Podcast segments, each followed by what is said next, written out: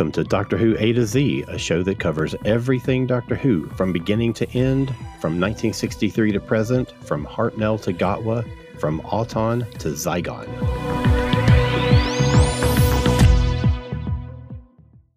All right, so this week we are talking about the third Doctor classic.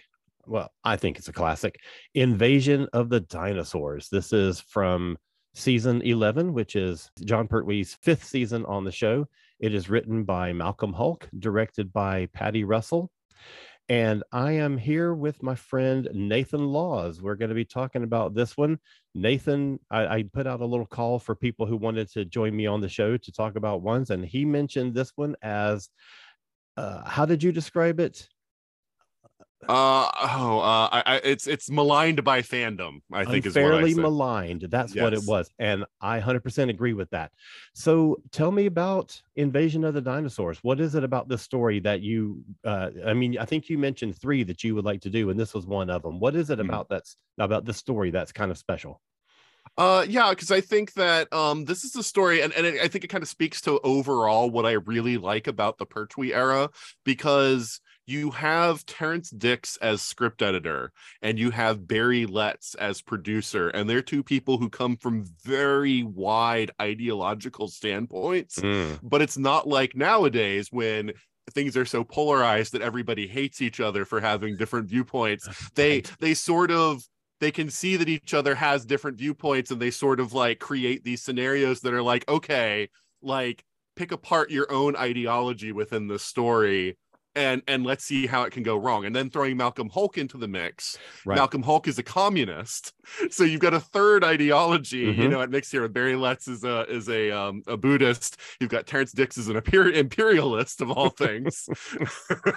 you know, very much uh, you know, the British Empire is a great thing kind of guy. Uh, and you know and so it's interesting because all three of these people respect each other even though they come from these very different ideological standpoints mm-hmm. and so because of that i feel like the characters that they create and the scenarios that they create feel a lot more real when I think that a lot of television now, in, including Doctor Who now, can get into this sort of preachy mindset of, you know, we're taking a position and we're just going to ram it down your throat. And I and I much more prefer the more nuanced approach of, you know, no no one is perfectly good, no one is perfectly evil, and even sometimes when we can agree with the ideals or the goals that these people are trying to achieve, might they not be doing them in the wrong way? And and mm. so we sort of examine these things from different angles and that's and that's what invasion of the dinosaurs gets you like the dinosaurs are the macguffin and they're the thing that yeah. doesn't hold up, which is the bad pro. You know, like that's the thing. Like the, you come because t- dinosaurs are in the title, and then you're disappointed by that. And I think that's where a lot of people stop. But if you examine the story, right, it's a story that's very nuanced about uh, environmentalism, about you know mm-hmm. trying to create a better world, but also the idea of extremism and the idea of you know, like doing it like entirely the wrong way. Right. And you said nuanced approach. And I think mm-hmm. that that is sort of the defining quality of Malcolm Hulke's writing. Mm-hmm. In all of his scripts, I find that he has the ability to explore a moral conundrum from multiple angles. And even when there's a character that is essentially the bad guy of the piece, you understand him you know you understand the decisions that that they make or the you know the processes that they that they live by. And i find his writing so complex but so accessible at the same time. Yeah I, I, completely agree with that. And and the thing is he also understands how to tell a good yarn yeah. because there's twists in this story, like actual legitimate twists, where a lot of Doctor Who stories follow like a certain formula. Mm. And so it's like you kind of know, okay, well, this is when we reveal the monster, and you know, this is when this happens. And Invasion of the Dinosaurs like throws some curveballs at you. Exactly. And, you know, that's a good technique to have when you're, you know, the majority of the Pertwee era is seven or six episode long stories. You need those things to, you know, to renew interest in the story because you know if you're just telling a straightforward story for six episodes it might get a little you know mm-hmm. tedious yeah um on that point the cliffhanger where sarah jane has been kidnapped she wakes up she doesn't know where she is and they say you're on a spaceship to another planet and you've been here for three months. That is one of the great moments in the whole Pertwee era, I think. Mm-hmm. It's just this killer cliffhanger that just throws you for a loop yeah no i mean because there's nothing you know they they've they've done some off the wall like strange things in pertwee stories before so you don't know like that could be completely legitimate and so yeah exactly. it's a legit like you know usually the cliffhangers and a lot of the cliffhangers in doctor who aren't really that great you know like but you know that's one that literally leaves you like sort of wondering like what's gonna yeah. happen next episode yeah she looks out the portal and she sees Earth like receding. That's just brilliant. That is good storytelling right there. Yeah. And another point about that is that in that next episode, and it's like almost halfway through that episode, she you know reaches up to her head to like because she's so confused and then she's like wait a minute i've still got that you know that gash on my head that i had like 30 minutes ago and it's it's a point that is never really focused on. There's no dialogue about it. It's just her like doing a thing and you can see the recognition on her face. And it's like the it just gets it's so good from that point. Yeah i mean speaking of sarah jane like i think this is sarah jane at her best. Uh i know that you know fourth doctor and sarah is considered the iconic pairing yeah. yeah. but i really love sarah in season 11 and think that in a lot of ways she's at her best in season 11 um, because the they, they allow her to be the investigative journalist exactly. and she has a lot of agency whereas tom is such a dominating personality yeah that even though i know they get along very well like she she's one of the few people he got along with off screen as well but you know they get along very well she's relegated to like a sidekick role once Tom is there. But while but when she's there with John, yeah. it feels like she is an equal. Like she's not his intellectual equal, but she's an equal in that she can do things and achieve things, you know, mm-hmm. even when she's not with him. And you know, I really like that, you know, role for Sarah. And I really like the fact that she clues in, she just uses some simple deductive reasoning mm-hmm. and she clues in right away. Something is fishy about this whole scenario. Yeah. And and yeah, and she never wavers for a second you know once she's once she's got that in her head. Right. And i think that that is particularly true when you look at tom's first season when it's mm-hmm. tom and harry sullivan with sarah jane and she kind of gets a little bit sidelined. And in her first season the last season with with pertwee she is incredibly proactive. She is always thinking. She's always taking some step forward in the story or in the the figuring out of the the mm-hmm. mystery and i think that gets lost once you get into tom's first season mm-hmm. and it's kind of it's a it's a great shame that that does get lost and i think some of that gets picked back up i think that um as you go forward in tom there's much less story being set on earth mm-hmm. and i think that removes that element from sarah jane and i think when Pertwee, she's it, it's very much earth based, and I think that she she's in her element, she's in her profession basically, and she's mm-hmm. using her skills, and I think it, she's a dynamite character. Oh yeah, yeah, and and yeah, she, she's she's so good, and she fits in so well with the other characters so quickly because you know yeah. we still got the unit family, exactly, you know, in this in this story, and so she and she fits in so well with that without being a callback to Jo you know yeah. like she is her own character but she is part of this dynamic yeah exactly and i think that with jo with being such a prominent character for three seasons that's a tall order to step into that role Katy leaves Lis Sladen steps in and she just fits immediately. And I think that that chemistry, you know, rightly so, people talk about the relationship between Tom and Lis Sladen, but I think that that relationship between her and Pertwee is really strong. Yeah, There's yeah, I so much chemistry agree. there.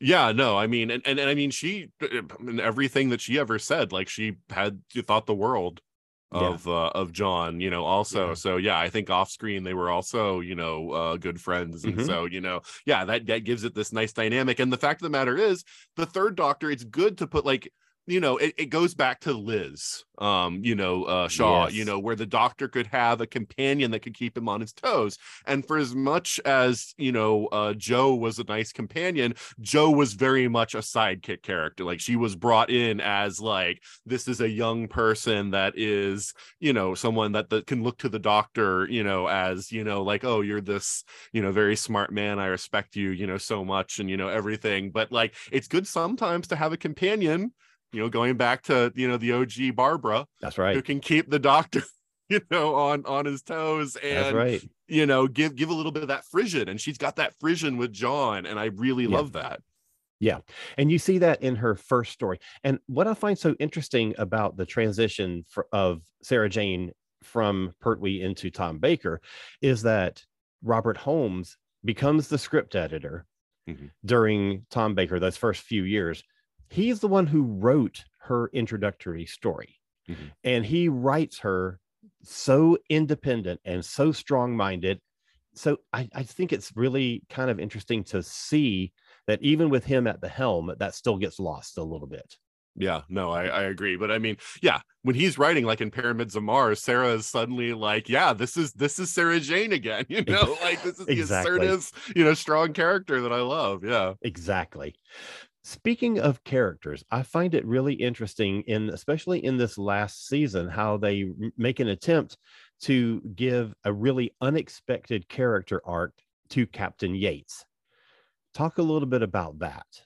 Yeah, so that's what I was talking about mostly when I was talking about the curveballs that the script yeah. throws you because it's great to have something that's a character thing like that where mm-hmm. suddenly a character that you've been following for years turns out to be a, a traitor. And again has betrayed everybody for reasons that seem you know at least uh, in some way coming from a good place you know and he thinks nobody's going to be harmed and he thinks that there's you know going you know like he, he doesn't realize the means necessarily that are being employed. Mm-hmm. um and they show that he's somewhat reluctant even after they like reveal it to do anything that's outright like harmful yeah. uh to anyone.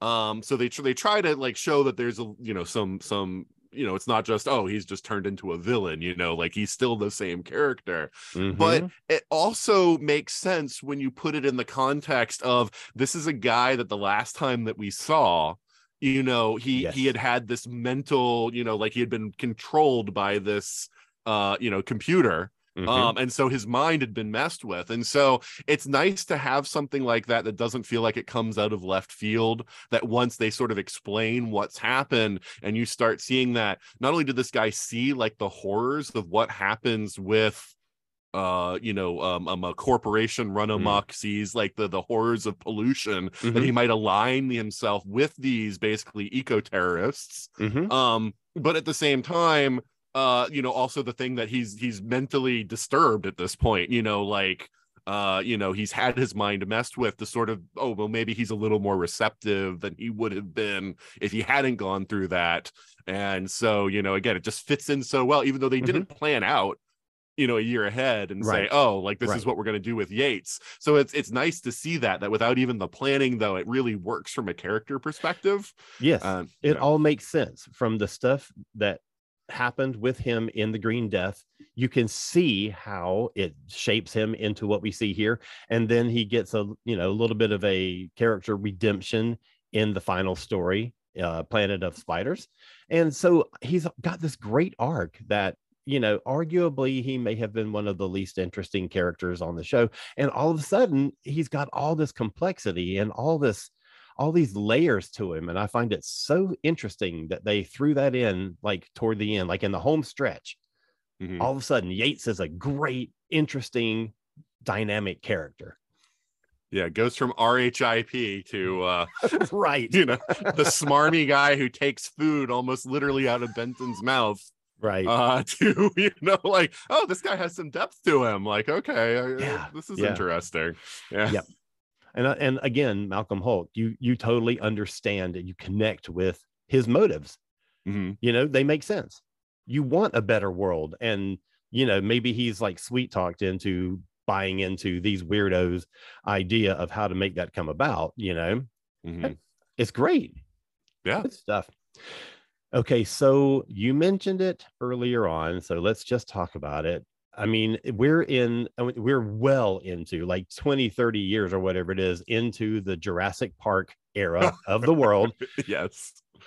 Is it, is it, are the dinosaurs a stumbling block for anybody at this point who would go back and watch that for the first time?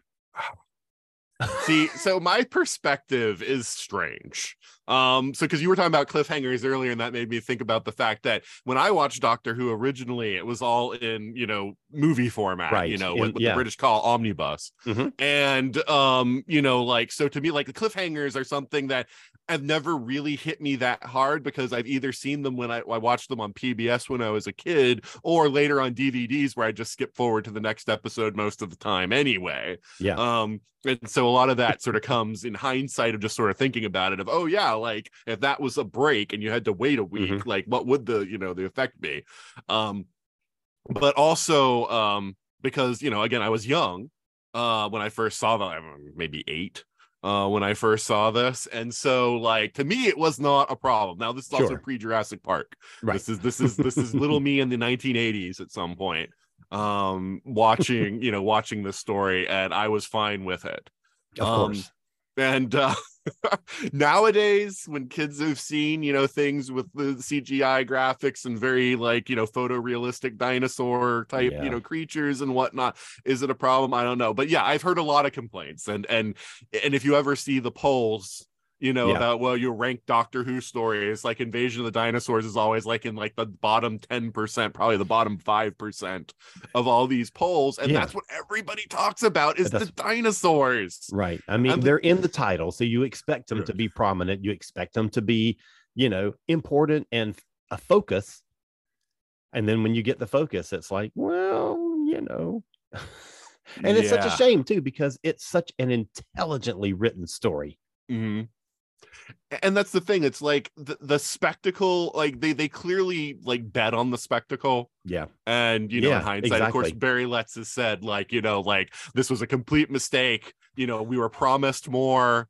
You know we were right. promised by the people who were doing this that you know more than they could provide kind of yeah. reminiscent of Kamelion later of um, course um, yeah you know but but you know they believe that you know they had and then once you've got the episode already done and the script written and you've got all the other production stuff like you know yeah. when they show up with these dinosaurs that look horrible what are you gonna do you gotta run with exactly. it Exactly. Um, but the sad thing is, it can work because how it works is like the pterodactyl yes. scene. Yes. Where you're not where you're you're barely showing it. You're showing yeah. the effects of it. You're showing like the claws coming in exactly. and that kind of stuff. That's how you can use the dinosaurs well. Yeah, yeah. Uh, isn't that kind of stuff? But they had built it around the spectacle idea. That's why it falls apart. Exactly. So, as people say, when this comes out on Blu-ray, should the dinosaurs be replaced by better digital models? Should we get somebody who's worked on a PBS special or National Geographic to make us some good dinosaurs?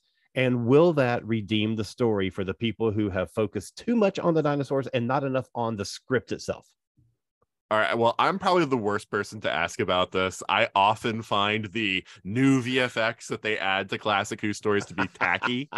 um, like Battlefield's a great example of one where they've added all these like digital effects, and I'm yeah. just like, it it doesn't look like I I pref- like the original looks better to me. like, yeah. It doesn't look as tacky as these, yeah. Because and that's the other problem is the BBC doesn't spend a lot of money. I think when they go back and do these, like you know, yeah. it's it's different from how like say like when they went back and redid the original Star Trek and you can tell that mm-hmm. Paramount mm-hmm. invested a lot of money in redoing the effects. Mm-hmm. Um, but either way, I'm a purist, and so even with original Star Trek, I've watched them through with the new effects one time, but every time after that, I'm going to watch it with the original just because that's what I remember, and to me, it's not a hindrance, right? to to enjoying it so my point of view on the, right. the dvd stuff is as long as they give me like you can toggle mm-hmm. the new effects on and off like yeah. i i don't care you know like since for people for whom that will benefit you know like they'll they'll, they'll become more invested in the story because mm-hmm. the visuals are a hindrance then right. sure give it to them but as give long as i them. can watch the original that's right. that's all i care about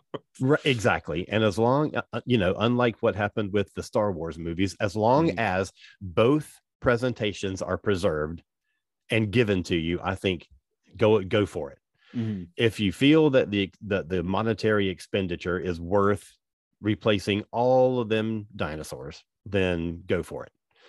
Because you know there there's still a lot of dinosaurs in that show, and mm-hmm. you know that would it would take some effort to and some time to replace all of those things. But mm-hmm. you know, I I'd say do it. I think it's worth it. Yeah, I mean, th- I mean, the it becomes easier and cheaper every day for them to exactly. do it too. Exactly. So I mean, at some point, you know, yeah, I mean, if it if it's if it's e- relatively easy, then you know you can just add it, and yeah. hopefully people will rediscover the story and be like, oh, actually, it's not as you know, it's it's not bad at all. It's actually a good story. and there are some of the effects replacements in Classic Who that I think have worked, and I'm thinking specifically of replacing the pink plastic snake in I knew, I knew that's what you were gonna say. It it works. The yeah. replacement works for that one. Mm-hmm. So you know it it it's possible. It is one of the better ones. That was also one of the later DVDs released, yes. I believe. Yes, yes, exactly. All right. So where do you think Invasion of the Dinosaurs stacks up in the like the Pertwee canon? Where do you where do you kind of rank it? Ooh, I mean, I don't have a numeric. I don't have no, a not number numeric, for just, you, but no, no, yeah, like it, it's it's in the upper. Like it, I would say it's in like the top fifth. Yeah. You know, like it's it's a really good one. I, I have quite a few of the Pertwee ones that I love a lot, mm-hmm. and um, and Malcolm Hulke is really really good writer yeah. that I like. Yeah. pretty much every all of his stuff. So. He is, he is he is top drawer. Yeah. Yeah. He is great. I want to talk about Benton in this story. That is like, that is the best bit. Like Benton, who's so proud of his little map that he's right. created where he's color coded for the dinosaur sightings and mm-hmm. which type of dinosaur and he's so happy about it and then he's like so proud of himself for punching out general scobie uh is it scope wait is it no scobie was spearhead wasn't it yeah, yeah it's whatever general I don't remember his name, but like, and then the brigadier is like, "Don't make a habit of it." exactly. there's this, so many good bits with Benton, and I absolutely adore him in this one. Absolutely, this is a great Benton story, and and I think he got some really good ones toward the end of the the Pertwee run. Mm-hmm. I think that they finally invested some some time in his character, and you know, no character arcs like what Yates got, but I I, I don't care. I, I think they probably realized that the everyman, you know, I have no, yeah. I have no data to support this, but I, I, have a feeling that there probably was like an interest in the everyman character that that Benton was, and mm-hmm. then they realized like, oh, like people kind of like like Benton, so maybe we should give him a little more to do because mm-hmm. you know people like him, and so yeah, I, yeah, exactly, that's great. All right. So, where can people find more of you if they're searching around and they want to hear more of your lovely voice? No, thank you. uh, you can go to 42cast.com because that is the name of my primary pa- podcast, which is yeah. the 42cast, uh, which is the your ultimate answer to fandom geekiness and everything. And we talk about any subject that comes into my head, and it's a different cast every time. And mm. so we talk about movies, TV shows, books, video games sometimes, like just about anything in genre fiction. Uh, I actually do two other podcasts because I I I I hate myself apparently and like want to have no free time. Um, right. Yeah. So I do. I'm to do... that point now with four. It's stupid. Oh well, there you go. You understand. But, but one of them is only ten minutes long per episode. So. It, oh, okay. Yeah, yeah, yeah. That's not as bad. but yeah, um, time streams is where my friend Juliet and I are going through all of Doctor Who from the beginning. She knows almost nothing about Doctor Who, and I have done nothing but read and yeah. watch everything Doctor Who related mm-hmm. since I was a little kid. Uh, so it's kind of an interesting thing of me sort of like you know going along with somebody and being like this is something that i love and what do you think about it mm-hmm. and uh, that's been really fun because you know i've listened to a lot of other doctor who podcasts and either it's something where everybody's pretty expert or at yeah. least a, somewhat ex, you know knows a bit about doctor who or they're all completely new to it mm-hmm. and i've mm-hmm. never had this sort of relationship before of one person who knows and, and one who doesn't and so I, I i really enjoy it and i enjoy hearing juliet's comments about about stories mm-hmm. and, and at what point in the series are you uh, we just did the web planet. Oh, I love that one. I see. Also unfairly maligned. I well, say. I think so too. Uh, Juliet Excellent. was not kind. Oh well. which is fine. We've agreed on a lot of them, but uh, yeah, right. that one we we did definitely disagree. Uh, right. Uh, and then the other show that I do is Legendary Forces, where uh, Juliet and I again, but then three other people, we're talking about all of uh, Star Wars fictional media. Uh, so it's like the comics, the books, and everything. But we're again going from the beginning, and so we're reading like the really old comics and like Splinter in the Mind's Eye, which is the original mm. novel, mm. and stuff mm-hmm. like that. Because what I thought was interesting, ha- seeing so many people argue about canon in the Star Wars universe, is the idea of canon and sort of the evolution of how Star Wars, you know, grew out of that original movie is kind of an interesting topic to look at because a lot of people think they know what Star Wars canon is, but that's because they got into it in the 90s when there was so much. And it's mm-hmm. like, but there's all this stuff in the 80s that was already being contradicted. So, like, it's kind yeah. of interesting talking about like how it grows, but also like, was this book any good, you know, just on its yeah. own merits? So, right. Yeah. That sounds awesome. Well, thanks. Uh, thank you so much for sitting in with me this week. I really appreciate it.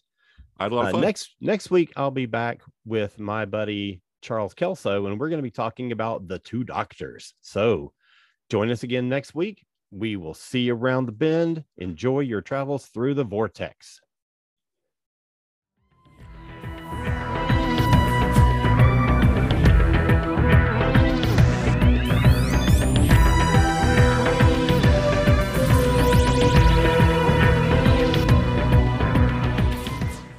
Thanks for listening to Doctor Who A to Z. You can find episodes on Spotify, Apple Podcasts, Google Podcasts, Stitcher, Overcast, and other podcast networks. Theme remix used by kind permission of Doctor Who composer Dominic Glynn. We'd love to hear from you, so please drop us a line at Doctor Who A to Z at Gmail or leave a comment wherever you're listening. If you've enjoyed this, please subscribe and consider leaving us a rating or review on your favorite podcast platform. See you next time. And until then, remember, we're all stories in the end. Just make it a good one.